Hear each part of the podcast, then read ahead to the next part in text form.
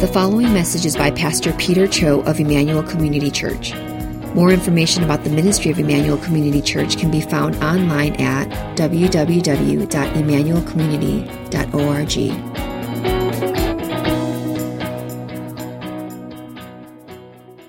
You know, we've come off the retreat this past weekend, and I was struggling a bit with, you know, what to speak on. I wanted to kind of see how the retreat went, and how everyone was kind of processing and, re- and receiving, um, you know, the time that we had there.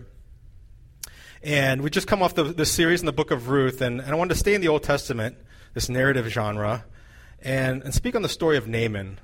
And I'll be honest, this is probably going to be the hardest message I ever give, at least to this point, at ICC, because it, it demands a lot of uh, humility and transparency.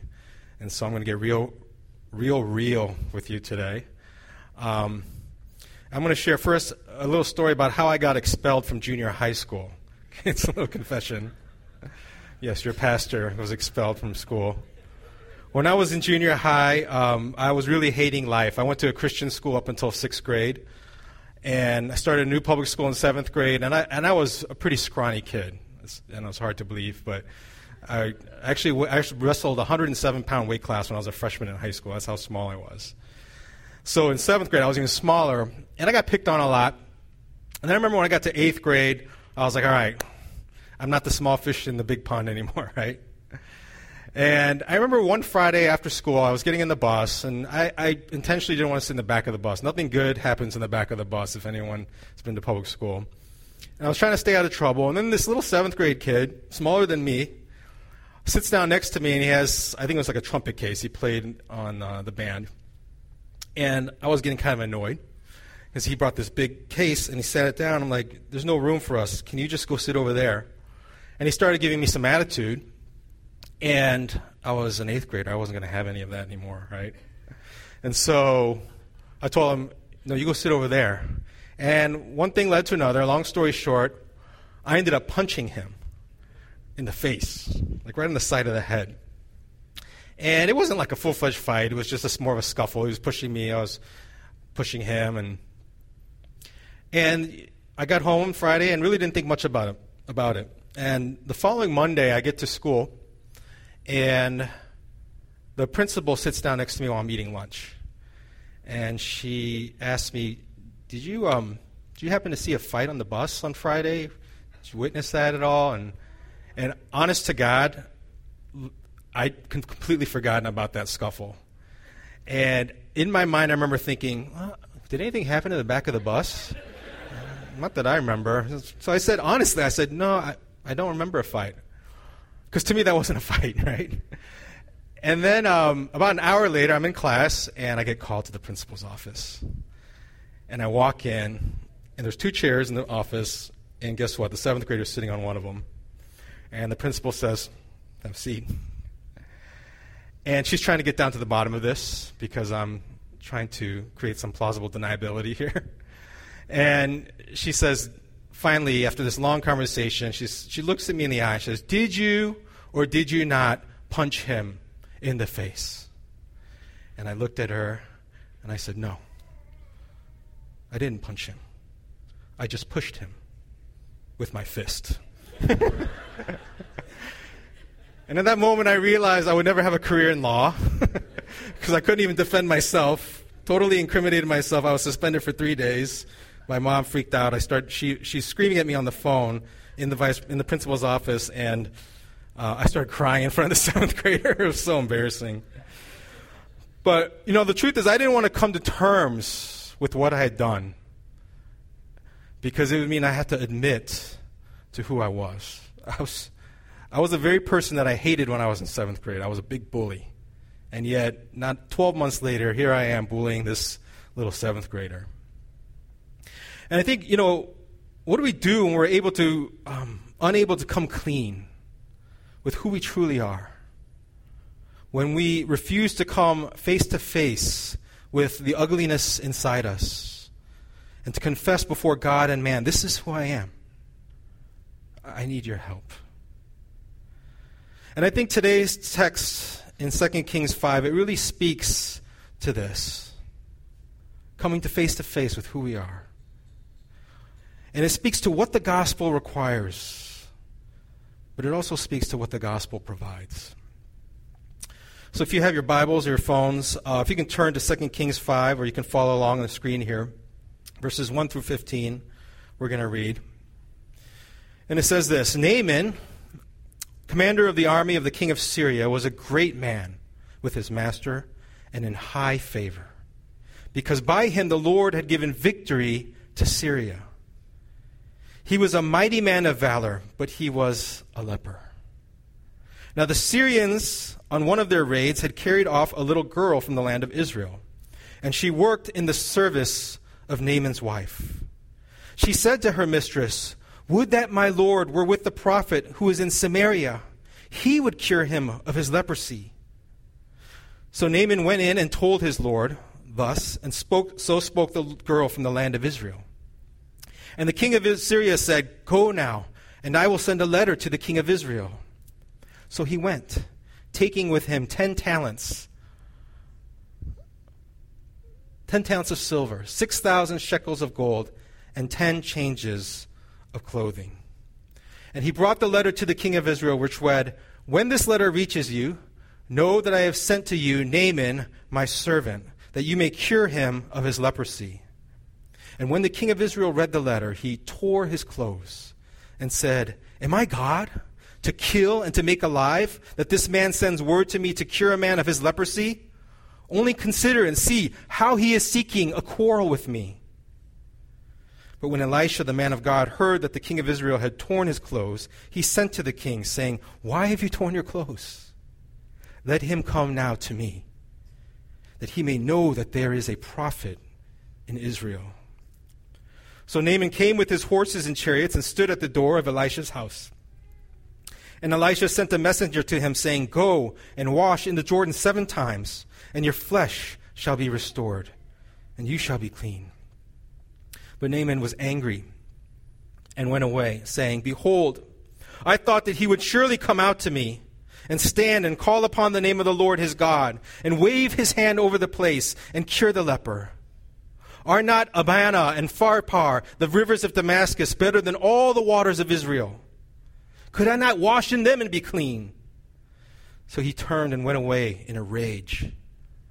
But his servants came near and said to him, My father, it is a great word the prophet has spoken to you. Will you not do it? Has he actually said to you, Wash and be clean? So he went down and dipped himself seven times in the Jordan according to the word of the man of God. And his flesh was restored like the flesh of a little child, and he was clean. Then he returned to the man of God, he and all his company, and he came and stood before him. And he said, Behold, I know that there is no God in all the earth but in Israel. So accept now a present from your servant. Let's pray together. Lord, we thank you for your word. We thank you for your Spirit who gives us understanding, insight into your word. Uh, we invite you, Lord, to this place. Speak to us, to our hearts, Lord, not just our minds. And let us receive, Lord, the word you have for us today. In humility and in faith, we pray. In Jesus' name, amen. Uh, if you've grown up in the church, you've probably heard this story before. It's, I think it has all the elements of a story that children love, right? It's got, you know, a decorated soldier, a little girl hero, this man who's commanded to go swimming to get healed. Who, what, what kid doesn't love going swimming, right? It's a great little story, but you know, as I've gotten older, I've come to appreciate how powerful the gospel is portrayed in this little Bible story. And this entire narrative centers around um, this man named Naaman, which is a bit strange because Naaman is no ordinary guy. First of all, he's not an Israelite, he's a commander of the Syrian army. And this is notable because, for one, Syria and Israel were not on good terms, you know, to put it lightly. This is the time of the divided kingdom. Israel and Judah have split, and things are going from bad to worse, right? So in the light blue, we see the kingdom of Aram, which is Syria, and Damascus as its capital. And in Israel's history, we see one wicked king is followed by another wicked king, even more wicked than the one before.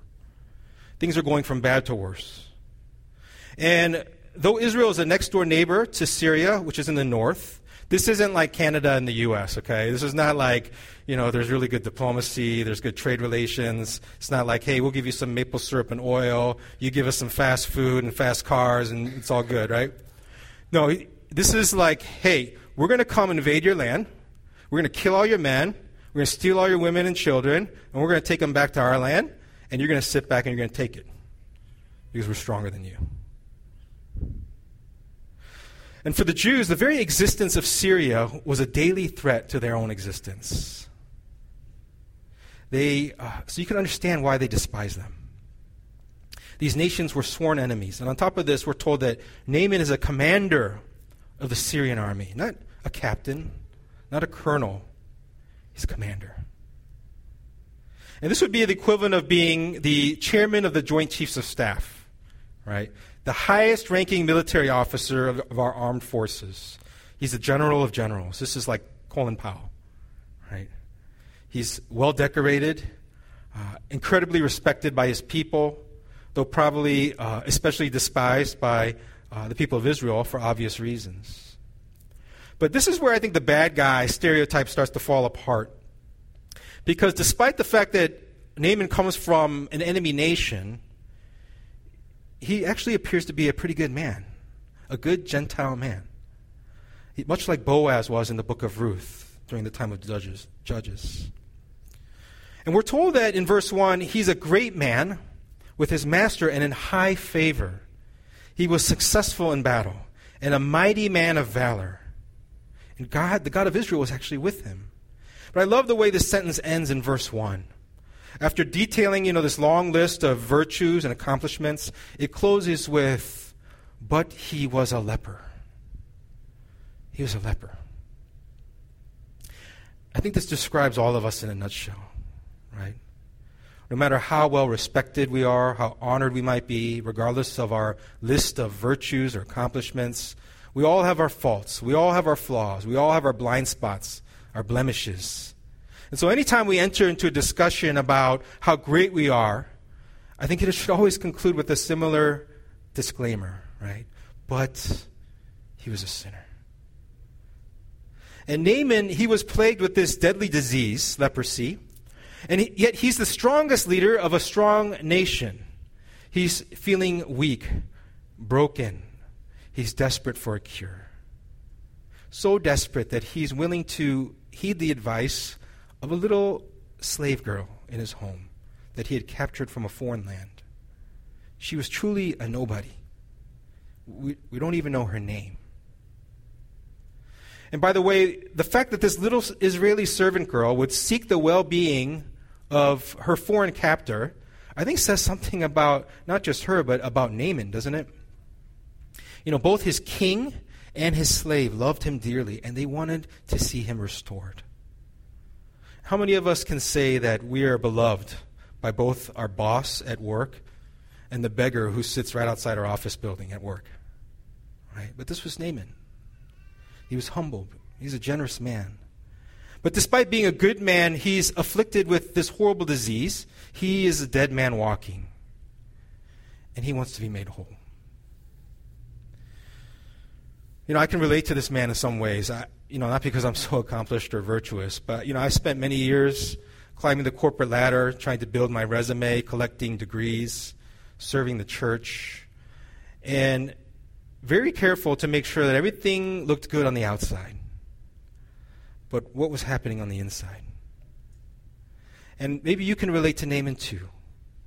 Maybe you're a person of virtue, great accomplishments, respected and honored by your peers, blessed with wealth have a title of position, power. And you, maybe you're the envy of everyone around you. And everything looks great on the outside, but the inside tells a different story. Underneath all that armor and badges of honor, there's a hidden disease, there's decay, there's death. And we may not share the same skin disease as Naaman, but we do share the same sin disease it too carries a death sentence. And in our most, most honest moments, we know it's our sin. Sin is the reason we're not who we should be. Sin is why we are broken and why we're living in a broken world. And of course, no one would be able to tell if they looked at our Facebook feed or our Instagram account, right? Because there we can craft an image very carefully that this, our life is picture perfect. We're good people. But no matter how good things look on the outside, there comes a point where we all need to come to terms with the fact that we, we're not whole. We're all broken people on the inside. We're all deeply flawed. We're sinful. In this, in this sense, we are all Naamans. But Naaman has enough self awareness to realize that he needs help, even help from an enemy. So he takes the unsolicited advice of this servant girl, and with the blessing of his king, he travels to see the king of Israel. And he's bringing a convoy of gifts and a letter that requests healing from his own king. And it tells us so he went, taking with him 10 talents of silver, 6,000 shekels of gold, 10 changes of clothing. I have no idea how much that was. So I actually looked it up, converted the weights. That's 750 pounds of silver. It's about today's currency, that's got $250,000 worth of silver. 150 pounds of gold. That's like 3.2 million dollars worth of gold. So he's coming with a lot of great gifts, right? The king of Israel, King Joram's response to all this would be funny if it wasn't so sad. And it's a good thing that Naaman brings 10 changes of clothes, right? Because the king of Israel rips his clothes right away in lament. And he's certain that the king of Syria is just trying to pick a fight with him, right? Just like I did on the bus that day. He's convinced that this strange request for healing for his greatest commander is just a pretext for war. Right? And so Elisha gets wind of this and he tells King Joram, Relax. Put your clothes back on. Send him to me. Right?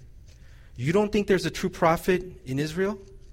Well, since you can't be convinced, I'm going to prove it to your enemies. There is a prophet in Israel who speaks for the living God, whom you have rejected. So, this is the problem. We've defined the problem, and we see men who are seeking a solution. And now let's examine God's provision to this problem. This great commander Naaman, he approaches the house of Elisha, and before he could even get there, he's met by a messenger sent by Elisha who simply tells him, Just go and wash in the Jordan seven times, and your flesh will be restored, and you shall be clean. And Naaman is befuddled, right? Here's this great commander. He's coming in full regalia, this huge entourage, transporting nearly a thousand pounds of silver and gold. And this prophet, Elisha, he doesn't even bother to dignify him by coming out in person, walking a few feet, and greeting him. Instead, what does he do? He sends a messenger to tell him, hey, we know you're coming. Just go ahead and that Jordan River over there, just washing that seven times, it's all good. You'll be good. Right? And you can picture Naaman, he's like, seriously, I've come all this way, and this is how you're going to greet me? Do you know who I am? Do you know what I brought? And his response, if you think about it, is, is so predictable and so proud. He's furious. And in this telling moment, we see that even one of the most humble men of that day possessed pride that could so easily be surfaced. And his greatest problem wasn't actually his leprosy, was it? In this tense moment, we see that his greatest problem was actually his pride. Our shallow external, our skin problems often have a way of exposing our deeper internal sin problems. Naaman is frustrated, he's angry, he's confused. But God's solutions to our biggest problems are not provided through means that we understand or terms that we can often accept because they have so little to do with us, our efforts, and they have everything to do with Him. Now, Naaman's response in verse 11 and 12 says, Behold, I thought I thought he would surely come out to me and stand and call upon the name of the Lord, his God, and wave his hand and cure the leper. Are not the Abana and Pharpar, the rivers of Damascus, better than all the waters of Israel? Could I not have washed them and be clean? So he turned and went away in a rage, it says. Now I want to stop for a moment right here because something really sets Naaman off. He's livid. And obviously, this is not at all what he expected to find, and certainly not the way that he thought he would be healed, and he says so, doesn't he? He's saying, Really, you're saying all you know, I came all the way down here and you're gonna ask me to swim in those nasty waters? I'm out of here. Forget it.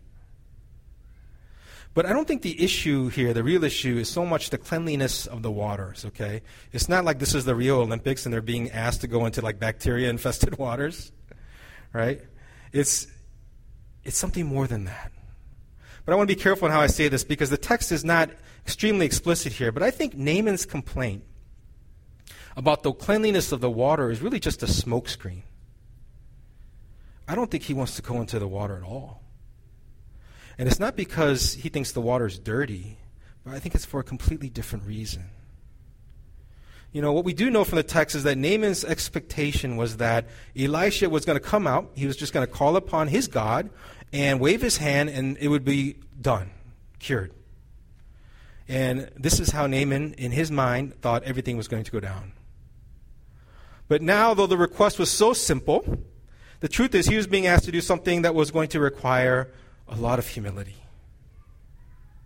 In front of all these people, he was going to have to remove all of his armor. This wasn't just a badge of honor for him. His armor concealed the hideousness of his disease. And now, if he obeyed, everyone would see in broad daylight the horrors of his leprosy. Now, this is just a computer animated graphic, but Imagine if you look like this. Would you want the world to see you? It's so easy to hide before, so easy to cover and conceal, but not now. Not in this moment. The only way to be clean was for Naaman to come clean. And in some ways, it was a simple request, but in others, it was, it was so hard, so difficult. He doesn't want to do it. He can't do it. And just as he's about to make this long trip back home, angry, his servants of all people say, What? My father. It's a great word. The prophet has spoken to you. Won't you do it? Has he actually said to you that you wash and be clean? It's very unusual for a servant to refer to their master as my father. Clearly, Naaman's relationship with his servants goes beyond the normal master servant relationship. They really cared for him. And they're saying, look, if he had asked you to do something really difficult, really hard, wouldn't you have done that without question? But he's just saying to do this, this simple task. You'll be restored. Please, do it. And Naaman is moved by his servants, I think. And so he humbles himself and he follows through. And sure enough, by faith, upon obeying the instructions given to him, he, he's restored. He's made whole. He's healed. And this is the essence of the gospel that we are made whole by accepting in humility the fact that we are unclean. We are not whole. And simply receiving God's word by faith that only He can heal us no matter how simple or how strange his provision might be. The gospel is God's simple invitation to restoration. But it demands humility, it requires faith. You know, um, about over 10 years ago, actually, in 2005, I had my own form of leprosy. And it wasn't in a physical sense, um, but a very spiritual one. I was wrestling on my own with a very private sin. And I'm going to remove some of my armor here. It's very difficult to talk about, it, it, you know, especially in front of mixed company. But I remember I struggled a lot with lust. I struggled with pornography. I found myself going through these repeated cycles of relapsing into this particular sin. And there would be weeks of victory, and then I'd find myself falling again. Setting my eyes on things I knew was inappropriate, I knew it was wrong. And, you know, at the time I'd share this with some guys, but um, I'm struggling with some lust issues that, you know, uh, I realized I was always able to kind of share it on my own terms, right? Just vague enough where, oh, yeah, brother, I'll pray for you. but I didn't really have to expose how truly rotten I was inside. And I remember attending this men's conference, and, you know, we were talking about lust. That was the topic of the evening. And that evening, as I was praying, I just had this deep conviction that um, that I had set my own terms on how I was going to deal with this, and and the Lord was calling me in that moment to confess the sin, not just to Him, but to my wife. And at the time, you know, I've been married for like five years, and I was no, no way. you know, my Kim is very pure. I don't want to corrupt her, stumble her. And it was the last thing I wanted to do. And, you know, Kim, like most women, I think, she, you know, when I, I remember um, we were driving in the car on this long trip, and I just confessed to her. I just dropped all my armor, and I let her see, you know, the ugliness inside. And you know, it's hard. I'll be honest. It, it took time for um, for us to just rebuild trust in the relationship and to walk through that together.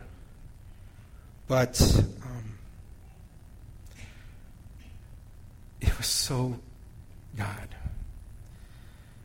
You know, for the first time, I just surrendered it to the Lord, and I said, "Not in my terms, but your terms." And I remember after that, I was I felt free to share even with other men this burden and receive accountability in a way that I hadn't before. And, you know, I can't say I've never had a lust, lustful thought since that, that day. But I can say that since that moment, I've experienced victory over that sin in ways that I never, ever thought was possible. And I realize when we set our own terms for redemption, you know, all we are met with is often frustration, failure. But when we humble ourselves, when we submit to God, we submit to His terms, we experience freedom. We invite the power of the Holy Spirit into our lives over any stronghold, any sin. And I think that's one of the best things about this story is that you have this great military man who was set apart from others in so many ways, and yet who chose to live in community under accountability. He, though he was a great general, he was humble enough to allow others to speak into his life. Whether it's this little Israelite slave girl or even these servants later who challenged him to simply do what was asked of him. These people, they, they loved him dearly. They loved him enough to speak truth into his life when he needed to hear it even at the risk of their own. And this is the very purpose of a community of faith. You know, it's very difficult for Kim and I to come back to an Asian church. You know, we spent six years at an American church before um, we came to ICC, and prior to that, we were um, we were at a second generation uh, Korean church, and it was where we felt but to be honest, it was really hard to be authentic, to be real, to invite people into your pain, your struggles, and sorrows um, without feeling out of place or judged. Um, I think this happens in every church to some degree. But you've probably heard this a church is a hospital for sinners, it's not a museum for saints. The gospel is not only an invitation to enter into a relationship with a living God, It's an invitation to enter into a community of faith. And as one of your pastors, this is my hope and prayer for our community, for this church. That we would be a body that cares more about saving souls than saving face. That we would believe that no sin, regardless of how shameful, is beyond the grace of God. That this place would not just be one of worship, but a safe place where we could be real, we could be broken, we could be honest, and we don't have to fear rejection, judgment, silence. You know, this past weekend we spent uh, uh, together at the retreat, and um, you know, about caring for our souls. And uh, in some ways, it was kind of intense. It was a little different than, um, well, if you, if you, were there, you know, right? So, so you get in these groups, and there's some really deep questions that we got to ask one another. And, and I know a lot of these groups that we formed within the retreat, they weren't intentionally, um, we mixed it up. So people would meet other people within the church, and I understand the awkwardness of coming together with people you hardly know and trying to really unpack um, these things that you're struggling with internally that are very private. And yet, um, it was such a great weekend, I, and I hope it was the same for all of you. That in these moments of sharing, you know, we each have to make decisions. How much are we really going to open up? How much are we going to divulge? How much of our armor are we really going to strip down? What will we allow people to see? Right. I'm encouraged by uh, Pastor Reggie coming and, and Pastor Steve, and just even the level of openness and honesty with their own personal struggles. Um, and I think as leaders, we want to set an example before all of you. Um, uh, this community that we're trying to build, where we're not picture perfect, we're not trying to even pretend to be. We're a hospital for sinners, not a museum for saints. And I just want to close um, by saying this. There's some of you in this room, you know, you hear this message and you probably are decided, I- am not going there. I don't know what power you're talking about. I'm perfectly, keep, you know, fine keeping my distance, personal space. and I've been going to church my whole life and things have worked out just fine, so no thank you. But from this text, we see a problem of man, but we see a provision of God. But what is the purpose? Why is this story here? And why would God bless Israel's enemies? What is this miraculous healing of a Syrian man doing in the middle of the Jewish book? You know, the nation of Israel vacillated between false gods in Elijah's days, and it was no better in the days of his successor, Elisha. 1 Kings 18:21. Elijah says, "How long will you go limping between two different opinions? If the Lord is God, follow him, but if Baal, follow him." And the people did not answer him a word. Not a word.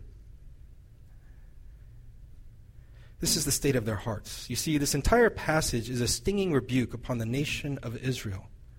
We see the king of Israel, who instead of relying upon his God, cowers in fear and desperation. We see God use a no name servant girl from Israel, redeem a commander of one of Israel's greatest enemies. And we see God bring healing upon the same man who obeys him by faith and in humility. And the Israelites, they thought salvation was exclusive to them. But God shows them no, salvation doesn't come through birthright. It's not going to come through your works or your efforts. It's going to come by faith and it would come before anyone who humbles himself before God, who puts their trust in him, even the enemies of Israel. And things hadn't really changed from Elijah to Elisha's day, and they didn't really change in Jesus' day either. You know, sadly, in Luke 4:27, Jesus himself refers to this story when he's in his hometown of Nazareth. He says, "And many lepers were in Israel in the time of Elisha the prophet, and guess what? None of them, none of them was cleansed because Naaman except Naaman the Syrian. You know what the response was? Immediately, they want to kill Jesus. Jesus unleashes a stinging rebuke just like Elisha did to the people of his day. no faith could be found in Israel. And so God would redeem the ones the Jews despised Samaritans, Gentiles, Syrians, tax collectors, prostitutes. King Joram is the king of Israel. He's a reflection of the people. They had rejected Elisha, they had rejected God, and yet they didn't realize why they never experienced victory in their life or witnessed God's glory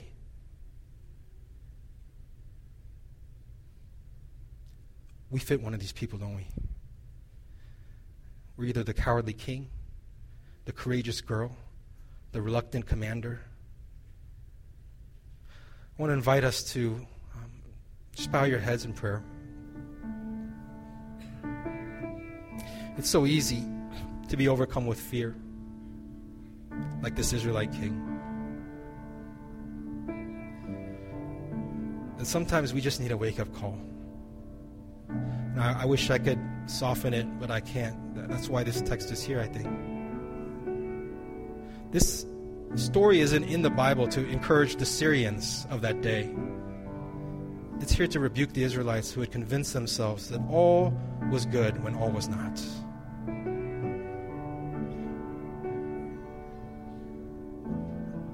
Lord loves you too much to allow you to continue in complacency. There are some in this room who've carried some heavy armor.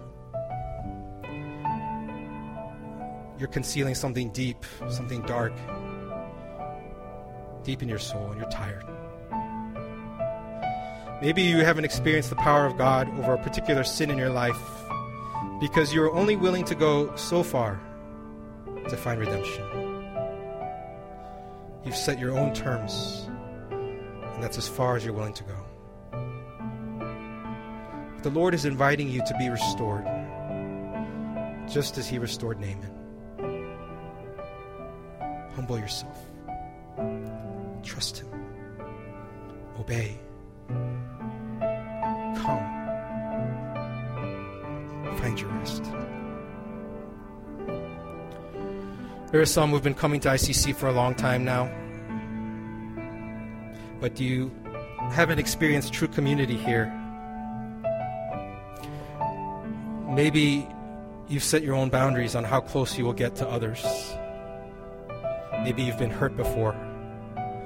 Maybe you fear judgment, rejection, indifference. Maybe you're a part of this community, but you're not truly in community. The Lord is inviting you to experience healing just as Naaman did when he permitted others to lovingly speak into his life. The church is God's gift to his people. This body is made and designed to not just glorify God, but to edify his people.